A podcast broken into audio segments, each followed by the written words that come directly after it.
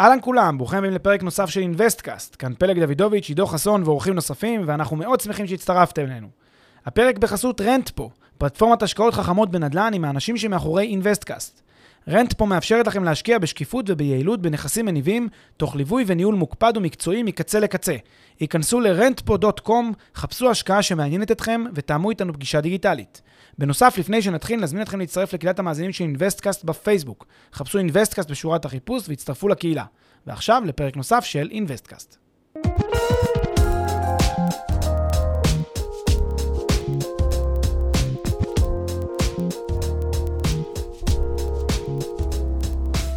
שלום לכולם, אהלן פלג. מה קורה, עידו? בסדר גמור, מצוין. אנחנו משלימים היום את פרק מספר 19 שאמור היה לעלות ביום חמישי ונדחה להיום אה, בגלל אה, פורים.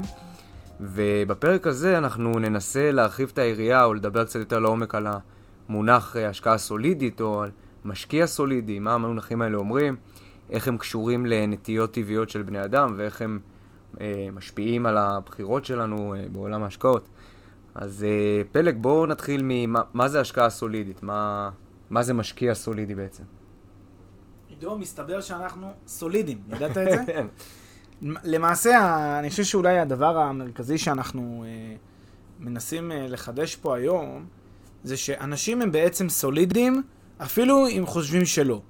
אה, מה זה אנשים? זאת אומרת, כולנו, כל האנשים, אנחנו גם נראה אולי בהמשך, נדבר על זה, למה כמעט ואין אנשים שהם לא סולידיים, אפילו אני לא חושב שקיימים.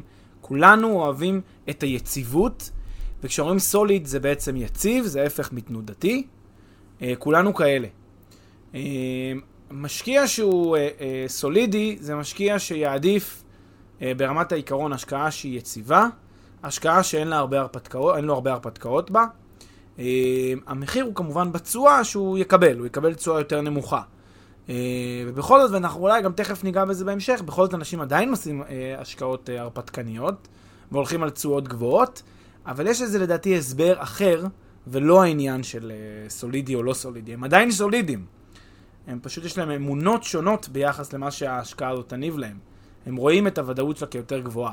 אבל זה לא, לא שייך לעצם העובדה שאנשים הם בעצם סולידיים. טוב, אז ואם ננסה לחלק באופן גס ככה את הטיפוסים של המשקיעים או טיפוסים של אנשים בכלל אה, אה, ב, ב, ביחס שלהם לרמת הסיכון, אז איך היית עושה את זה? איך היית מחלק אותם? הכלכלנים או הפסיכולוגים הכלכלנים מחלקים את היחס של אה, פרטים לסיכון לשלוש רמות. יש את מה שמכונה שנאת סיכון, risk aversion, אנשים שהם שונאי סיכון, נרתעים מסיכון. יש את ה-risk loving, אותם אנשים שאוהבי סיכון. ויש את ה-risk neutral, שזה אדישים לסיכון. אה, ההנחה של, ה, של, ה, כן, של הפרק הזה שלנו באינבסטקאסט זה שרוב, אם לא כל האנשים, הם בעצם שונאי סיכון. בגלל שהם שונאי סיכון, בעצם כולנו סולידיים. אה, ואני אנסה לשכנע אה, אותך ואת המאזינים שלנו, שבאמת אנשים הם שונאי סיכון ושהם גם מחפשים השקעות שהן יותר סולידיות. ואם כדי טיפה להמחיש את ההבחנה בין שלושת הטיפוסים, השונא, האוהב והאדיש לסיכון, יש תרגיל מחשבתי מאוד פשוט שקשור להגרלות. בדרך כלל זה גם הדוגמה הכי קלאסית שמשתמשים בה. אז נניח שיש איזושהי הגרלה, אה, שאתם יכולים להשתתף בה. ואומרים לכם, אתם אה, יכולים לקבל עכשיו ממני, בוודאות, 100 שקלים, או לחילופין תשתתפו בהגרלה, שבה אתם יכולים לקבל 200 שקלים בסיכוי של 50%, כלומר בחצי חצי, ו... לא תקבלו כלום בסיכוי של חצי-חצי. זאת אומרת, יש לכם או 200 50 אחוז, או 0 50 אחוז. מה תיקחו? האם תיקחו את ה-100 בוודאות, או את האפשרות לקבל 200 ב-50 אחוז? אז אה, מחקרים מראים, המציאות מראה, שרוב האנשים, אם לא כולם, אמורים לקחת את האפשרות הראשונה. 100 בוודאות על פני ה-200 ב-50 אחוז ו-0 ב... ב-50%. עכשיו, אם נראה לכם מה, דבילי זה נשמע מגוחך, להגיד, אה, אה, להגיד במקרה הזה שמישהו ייקח את ה-100 ולא את ה-200 ב-50%, בואו נקשה עליכם טיפה. מילי, מיליון דולר ב-100%, או 2 מיליון דולר ב-50%, כן? זה, כשזה גדל פתאום, אתם מתחילים לחשוב, רגע, אם זה מיליון דולר וזה כבר יש לי בוודאות, אולי לא כדאי לקפוץ מעל הפופיק וללכת ל-2 מיליון. כי אז אני אשאר עם אפס. כמה אני אתבאס אם אני, במקרה היה לי חוסר מזל וקיבלתי פה את האפס. זאת אומרת, אנשים, כשהמספרים ילכו ויגדלו, אנשים פתאום יבינו שהם בעצם כן שונאי סיכון, הם יבינו שהם אה, כן נרתעים מזה, והם לא יעדיפו את, ה... את הכרטיסי הגרלה היותר uh, מאתגרים. עכשיו, כרטיס הגרלה, זה, זה, מה שמראה הדוגמה של כרטיס הגרלה זה שאנשים שונאי סיכון. מה זה אדיש לסיכון לצורך העניין? זה אחד שהיית אומר לו, או שתיקח את המיליון בוודאות, או שתיקח את השני מיליון בהסתברות של 50% ויגיד לך, אתה יודע מה, לא אכפת לי. או מיליון, או את השני מיליון ב-50%, אני, אני קונה את שניהם, זה שניהם טובים לי. זה אחד שהוא אדיש לסיכון. הוא רואה בדיוק את אותה תועלת, אם הוא מקבל את המיליון בוודאות, או את השני מיליון בהסתברות של 50%, הוא עושה בראש קלקולציה שמכונה תוחלת. expected, uh, כן, זה תהליך כזה של uh, תחשיב של ההסתברות כפול התוצאה, כפול ה-outcome, וכשהוא עושה את התחשיב הזה בראש, הוא אומר, יש לי הסתברות של 50% לקבל 2 מיליון, אז הממוצע, התוחלת של זה זה מיליון. אז יש לי מיליון מצד אחד בוודאות, מיליון מצד שני בתוחלת, אני אדיש, אם אני אדיש אז, אז, אז אני לא אמור להיות הבדל ביניהם.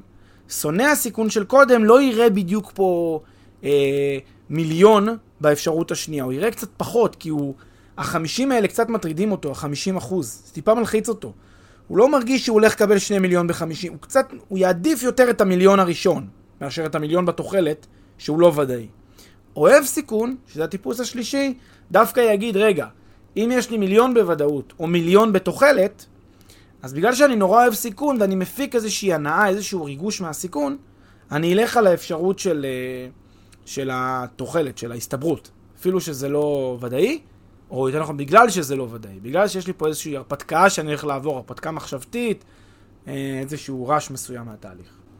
אז זה השלושה טיפוסים. ואם אנחנו מניחים שאנשים הם שונאי סיכון בעיקרם, איך אנחנו מסבירים אה, הימורים?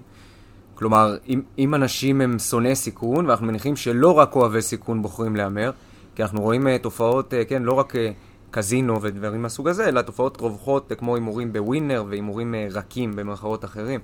אז, אז איך אנחנו מסבירים את התופעה הזאת תחת ההנחה שאנשים הם uh, שונאי סיכון? כן, אז, אז uh, בהחלט זה מאתגר את המחשבה, הנושא של הימורים. ולכן, מה שבדרך כלל מסבירים כשמדברים על הימורים זה שיש פה משהו אחר, חיצוני. זאת אומרת, אנשים עדיין שונאי סיכון גם כשהם באים לקזינו. הרי מה הסיפור בקזינו?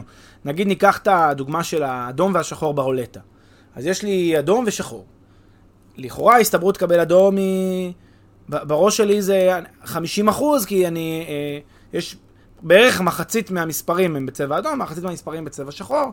לכן אני חושב שיש לי כאילו, כאילו 50 אחוז, אבל אני יודע שזה לא באמת. אני יודע שזה קצת פחות בגלל האפס. ולפעמים גם האפס אפס, שהם הם, הם, אה, אה, ללא צבע.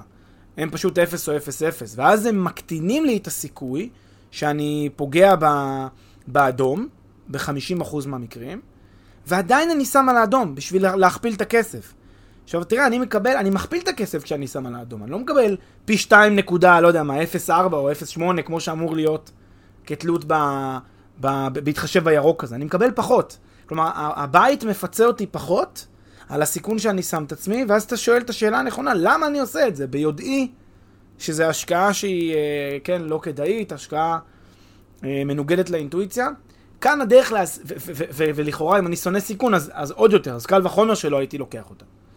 אז כאן הדרך להסביר את זה היא שאנשים בכל זאת ברולטה ובקזינו ובווינר, יש להם משהו אחר, חיצוני לעצם, ה... לעצם הסיפור.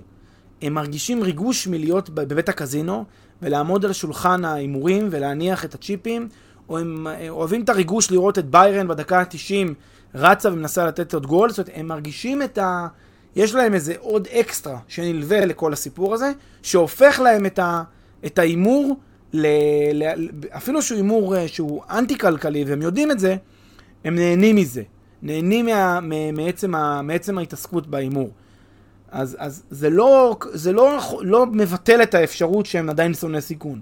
הם עדיין שונאי סיכון, הם עדיין ביומיום, ביומיום שלהם יהיו מאוד זהירים בנוגע להרבה מאוד החלטות שהם עושים, אבל באלמנטים הספציפיים האלה של הימורים בקזינו, הימורים בטוטו ודברים מהסוג הזה, אנשים עדיין ייקחו את זה בגלל האלמנט הספציפי שנותן להם בוסט אה, רגשי.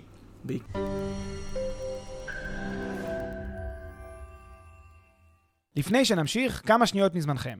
הפרק בחסות רנטפו, פלטפורמת השקעות חכמות בנדל"ן עם האנשים שמאחורי אינוויסטקאסט.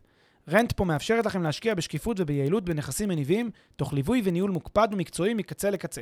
היכנסו ל-rentpo.com, חפשו השקעה שמעניינת אתכם ותאמו איתנו פגישה דיגיטלית. אז, אז אם אנחנו לוקחים, בסדר, אז נגיד בהימורים זה סיפור של תועלת מריגוש או דברים מהסוג הזה, אבל איך זה, איך אנחנו מסבירים את זה אה, בעולם ההשקעות? כי שוב, אנחנו, אנחנו יודעים שרוב האנשים הם שונאי סיכון מטבעם, ומצד שני אנחנו רואים המון אנשים שמשקיעים, אה, כן, בהשקעות אה, יזמיות, באפיקי השקעה שלא בהכרח עולים בקנה אחד עם הנטייה הזאת לשנאת סיכון. ממה, ממה זה נובע? איך את זה אנחנו מסבירים? תראה, אני חושב ש... בעולם ההשקעות, אני חושב שאפשר uh, להסביר את ההתנהגות של משקיעים לפי uh, שלוש הטיות או שלוש uh, תופעות שנלוות לעולם ההשקעות, שגורמות לדבר הזה לקרות. אוקיי? התופעה הראשונה היא תופעה של uh, פערי מידע, או מה שמכונה בספרות uh, אסימטריה במידע, מידע אסימטרי. Uh, פערי מידע, המשמעות שלהם זה שהמשקיע נמצא בנחיתות מידע אה, ביחס להשקעה שלו. הוא לא מספיק מיודע, הוא לא מספיק... אה, או שאין לו את ההבנה, או שהוא לא התעמק, או שהוא לא מודע מספיק, אבל הוא נמצא באיזושהי נחיתות מידע ביחס להשקעה, והדבר הזה גורם למיסוך מסוים. כי הוא חושב משהו אחד על ההשקעה, בעוד שההשקעה בפועל היא אחרת.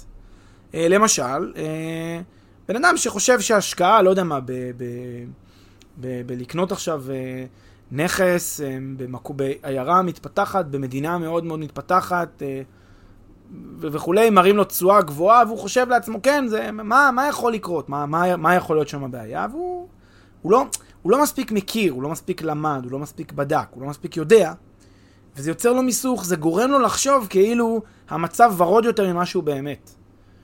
והדבר הזה זה, זה פער מידע. עכשיו, יש שני סוגים של פערי מידע. פער אחד נובע מסוכן המידע, ממי שמספק לו את המידע. בין אם זה יועץ ההשקעות שלו, בין אם זה הבן אדם שהוא מבצע דרכו את ההשקעה, בין אם זה, לא יודע מה, אתר אינטרנט שהוא מסתמך עליו. כל אחד מהאנשים האלה הוא סוכן מידע. אם סוכן המידע לא מסר מידע מסוים, הטעה לגבי מידע מסוים, אה, אני לא יודע, אה, ייפה דברים, אז במצב כזה, אז המשקיע שלנו בנחיתות במידע, בגלל שהוא אה, הוזן ממידע שגוי. אוקיי? אז, אז יש, פה, יש פה על מי לתלות את האשמה, אבל אה, אין הבדל, הוא עדיין נמצא במיסוך.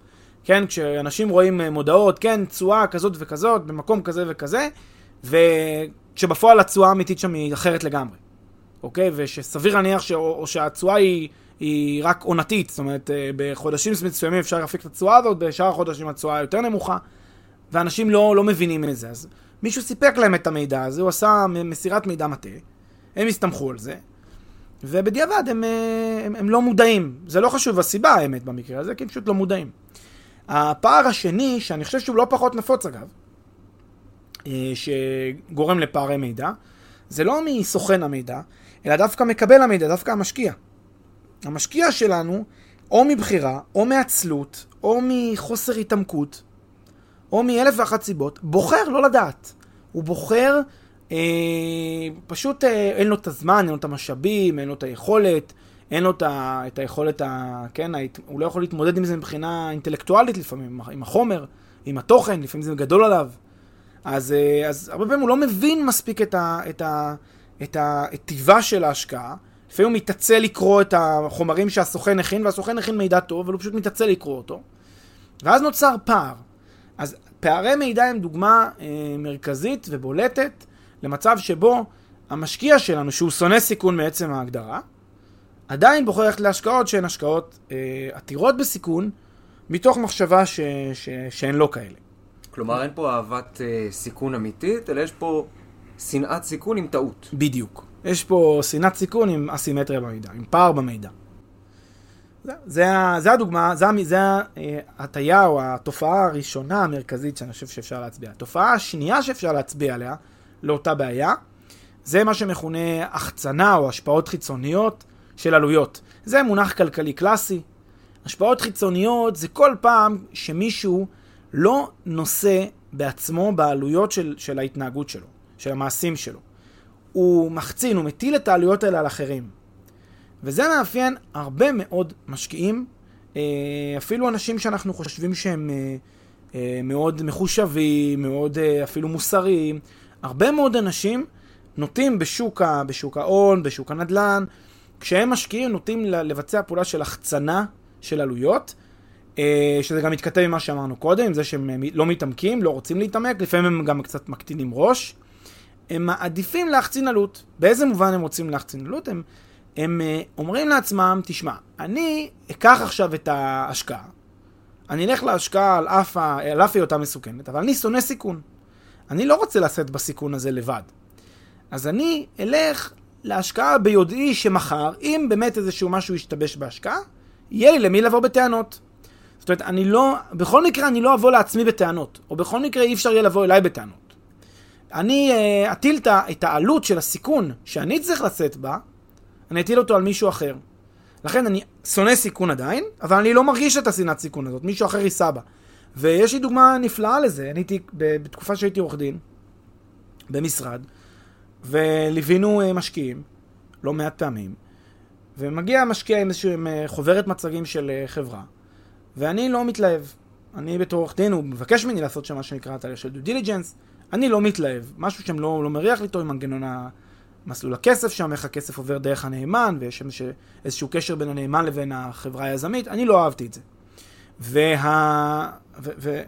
ואני ישבתי עם הלקוח שלי, ואמרתי לו, תשמע, זה מה שאני חושב. אני לא הייתי, אה, לא הייתי רגוע עם ההשקעה, תחשוב, תחשוב פעמיים, מה שנקרא.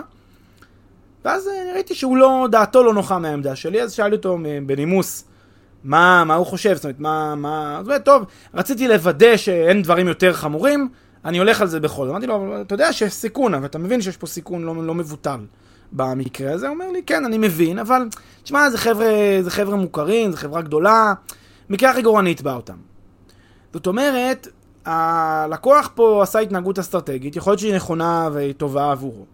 אבל הוא אומר, תשמע, אני יודע שיש כאן סכנות, יש כאן נורות, אה, נורות אדומות שנדלקות. אומר לי את זה אפילו עורך דין שלי.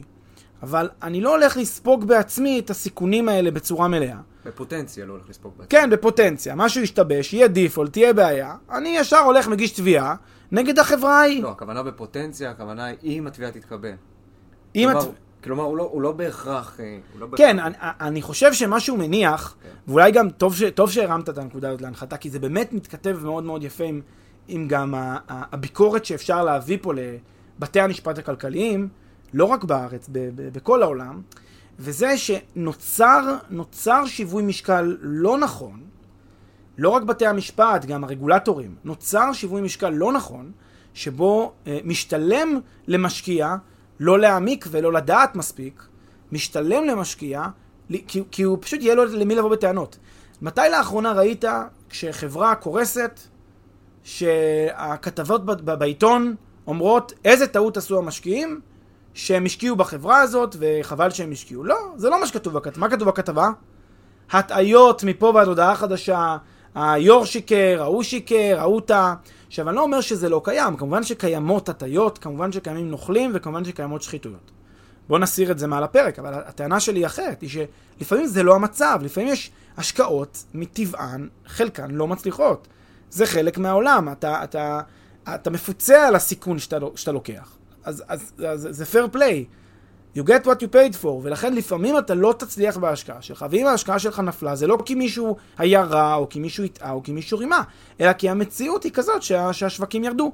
אבל סוכני החוק, הרגולטורים, התקשורת, בתי המשפט, עושים עבודה מאוד טובה בלהגן על המשקיע, בלייצר מצג כאילו המשקיע הוא, אה, הוא הקורבן, ב-100% מהמקרים, כשזה לא המצב. ואז משתלם למשקיע, תמיד כמעט, לקחת סיכונים עודפים. זאת אומרת, לא כי הוא שונא סיכון, כי הוא יודע שהוא לא ספג את, ה, את המחיר האמיתי של הסיכון שהוא, שכרוך ב, ב, ב, בהשקעה שלו. אז הוא מחצין את העלות של הסיכון. בדיוק כמו אותו לקוח שסיפרתי לך שנכנס להשקעה שהיא עתירת סיכון, טוב, מקסימום יהיה את מי לתבוע. כן, אז אתה אומר שוב, הוא שונא סיכון, אותו בן אדם, והוא אה, עושה איזה מהלך אסטרטגי שמתומרץ על ידי אה, סוכני החוק, כן, הרגולטורים, בתי המשפט וכולי. אוקיי. הוא מתומרץ, אה, הוא מתומרץ אה, לא לספוג את, לא להרגיש את הסיכון הזה. הוא מתומרץ, אה, אתה, זה מה שנקרא אמיץ, אמיץ על אחרים. אמיץ לא על הכסף שלו. Okay. אז, אז, זה לא, אז זה לא מפריע לו, הוא יודע שהוא בסוף יפוצה, הוא יקבל את הקרן שלו, לפעמים גם את הריבית, הוא לא, הוא לא מוטרד. אז זו התופעה השנייה למה שהתכוונו, שאנשים שונאי סיכון ועדיין הם עדיין הם לוקחים החלטות שהשקעה מסוכנות. התופעה השלישית היא גם אה, תופעה מעניינת, והיא גם מושא להרבה מחקר, אה, והיא מכונה בייס, שזה בעצם אה, תופעה של חוכמה שבדיעבד. חוכמה שבדיעבד היא תופעה מאוד מאוד מוכרת בעולם, גם בעולם ההימורים. אני אתן לך דוגמה. נניח אני אקח שם מטבע, ואני אתחיל להטיל אותו. האם אתה מעלה על דעתך שאם יצא חמש פעמים פאלי, עכשיו יצא גם בפעם השישית פאלי? סביר שלא. סביר שלא, ואם יצא שש, יצא שבע. זה כמו... אה, זה, זה כמו, יש, יש בפרלמנט את, ה, את, ה, את המטבע שהיא רק פאלי. את הפאלי. את הפאלי, את הפאלי.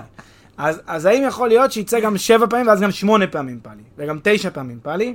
האם יכול להיות שכבר יצא עשר פעמים פאלי, עכשיו יצא פעם אחד עשר פאלי? התשובה, כן. אוקיי? התשובה, אין שום קשר בין הפעם הקודמת, או בין מאה הפעמים הקודמות, לפעם הקרובה. בתיאוריה, וגם בפרקטיקה, במציאות, יכול לצאת מאה פעם פאלי, מבלי שהמטבע היא מטבע אה, שיש בה רק פאלי, אוקיי? זה יכול לצאת מאה פעם פאלי, וגם בפעם המאה ואחת יצא פאלי. וזה נובע בגלל, ו, ו, וה, או, או התפיסה שלנו שזה לא יכול לקרות, נובעת בגלל hindsight bias, או בגלל איזושהי תפיסה שאנחנו חושבים שמה שכבר קרה, אפשר ללמוד ממנו איזשהו מידע על העתיד. כאילו הוא יכול ללמד אותנו משהו על העתיד. אה, אותו דבר גם אדום שחור ברולטה. הרבה אנשים ילכו לרולטה, יראו, יצא כבר ארבע פעמים אדום או חמש פעמים אדום, עכשיו אני אשים על שחור, כי לא יצא, לא יצא שוב אה, שחור. יש גם אה, אה, סוג של הונאות, במרכאות אני אומר כמובן, הונאות אה, קזינו, אנשים שמגיעים מזוודה מאוד גדולה, ואומרים אני אשים פעם אחרי פעם אחרי פעם על האדום, מתישהו בסוף יבוא האדום, כל פעם אני גם אכפיל את ההימור, אם לא הצלחתי, נניח אני שם אלף דולר, לא הצלחתי להכפיל, אני שם אלפיים דולר. לא הצלחתי, שם ארבעת אלפים. כל פעם אני מכפיל כדי שבסוף אני, ש... אני אצא עם אלף דולר רווח. עכשיו אלף דולר, אלף דולר רווח ליום זה כבר רווח יפה. אז זה מה שהם עושים, באים מזוודה ענקית, אומרים, בסוף יצא אדום, לא יכול להיות שאני אעביר ערב שלם ולא יצא אדום. מה רבה ההפתעה של אותם אנשים שבאמת בסוף הם לא מצליחים, כי בסוף ייגמר להם הכסף, כי בסוף כן יהיה רצף של שחור כזה שהם לא יוכלו לעמוד בו כלכלית.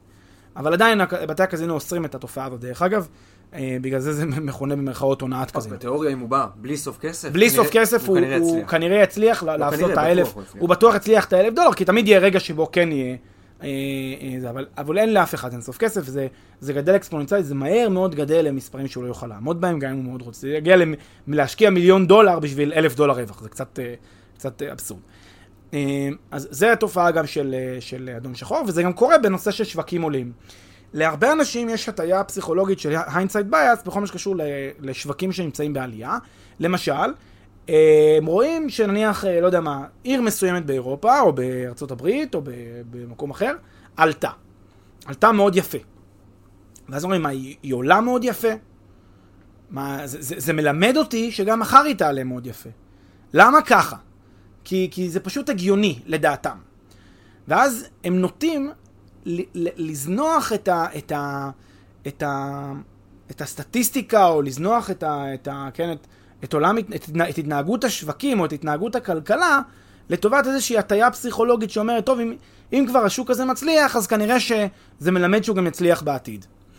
וזה גם לפעמים מתמרץ אנשים לקחת סיכונים, אפילו שהם שונאי סיכון, במקום שבו אה, הם פשוט אה, לא ערים לסיכון האמיתי, כי הם מניחים ש... יאללה, נו, זה, זה, זה כבר עולה כל כך הרבה שנים, זה ימשיך עוד שנה לעלות. לא יכול להיות שדווקא עכשיו זה יעצור. יפה, אז uh, אפשר לומר שגם אם uh, אנשים לפעמים uh, מתנהג ככה לסיכום, כן, של הנקודה הזאת, שגם אם אנשים לפעמים מתנהגים כמו אוהבי סיכון או כמו אדישים לסיכון, יש לזה הסברים שנובעים בעיקר, כמו שאמרת, מפערי מידע, מהחצנה של עלויות, או מכל מיני הטיות קוגניטיביות, uh, כן, דברים מהסוג הזה. אבל אה, בואו נחזור רגע לטענה המרכזית וננסה לצלול טיפה יותר לעומק אה, בהקשר שלה. על מה, על מה בעצם אה, מתבססת הטענה? על מה מתבססת הטענה שאנשים הם שונאי סיכון? כאילו כל הזמן אנחנו מניחים שאנשים הם שונאי סיכון, על מה זה, מה, מה הבסיס של זה לפחות התיאורטי, או המחקרי? תראה, אז קודם כל יש מחקרים. שהטענה היא כזאת, הטענה היא שרוב האנשים, אם לא כולם, הם, הם, הם, שונא, הם שונא, לא רק שונאי סיכון, הם מחפשים השקעות סולידיות, ואם הם uh, לקחו השקעות הרפתקניות, אז זה רק כי, כמו שאמרנו, את אותן הטיות שציינו אותן קודם. זאת ה... זה, זה, ה, זה הרקע ל... ל... כן? רקע לעמדה הזאת. הדבר הזה נתמך במחקרים, ב studies, שפשוט עשו הרבה מאוד בדיקה של הדבר הזה, וזה אושש מחקרית, שהרוב המוחלט, אם לא כל האנשים, באמת הם שונאי סיכון. אבל יש עוד דבר ש... שצריך לקחת בחשבון, שזה מה שמכונה ה negativity effect, או זה בעצם עוד איזושהי הטיה פסיכולוגית, שגם יכולה לתת לנו איזשהו הסבר ללמה אנשים הם, אה, הם, הם אה, שונאי סיכון. ההסבר, כן, ההסבר הפסיכולוגי. וזה נובע מזה ש... תחשבו רגע מה זה חוק מרפי. כן, זו הדוגמה הכי מיידית שקופצת לראש. חוק מרפי זה כשבן אדם אומר, מה, נו, זה... ברור שעכשיו אה, יעבור פה אה, אוטובוס וירטיב לי את כל הבגדים, שאני הולך ל... לא יודע מה, לחתונה של חבר קרוב. ברור שזה יקרה עכשיו.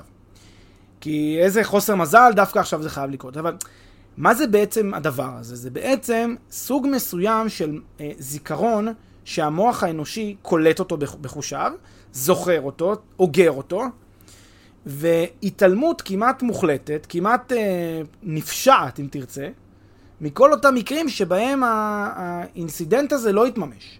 והיה לו את, אותו likelihood, את אותו סיכוי שהוא יקרה. זאת אומרת, זה איזשהו תרחיש שיש סיכוי, כן?